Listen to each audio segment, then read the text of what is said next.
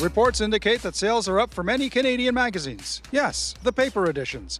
I asked Toronto to talk to me about your reading habits. First of all, do you read paper magazines and which ones? I actually do not read any paper magazines. Sometimes in the airport, we'll pick them up when I'm flying somewhere. A little bit, but not that much. I do read some. I read more celebrity gossip ones. I would read In Style or In Touch. Yes, I read paper magazines. I read The New Yorker, Maclean's, Men's Health, and The Economist. I do read Maclean's. That's the only one I read, really. And do you subscribe to those magazines or do you buy them in store? Somebody got me a subscription that they gave to me. The Time magazine comes to my apartment. I buy in store. I used to subscribe to The New Yorker, but now I buy in store and I buy The Economist in store.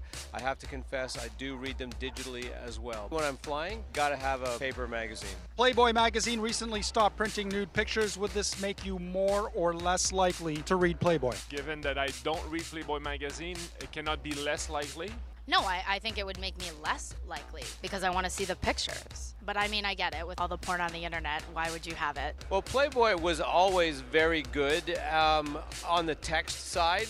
Um, so I'm expecting that they will continue to be good on the tech side, but in principle, no, I wouldn't read Playboy. Finally, what room in your home do you spend the most time reading in? The living room. The bedroom, before I go to bed. That's almost exclusively where I read. Okay, I like to read in my bed in the morning. I'm reading all the time. I'm kind of a bookworm, but I like to read online news content. My bathroom. My room or the kitchen with breakfast. I think like when I go number two in the toilet would be awesome.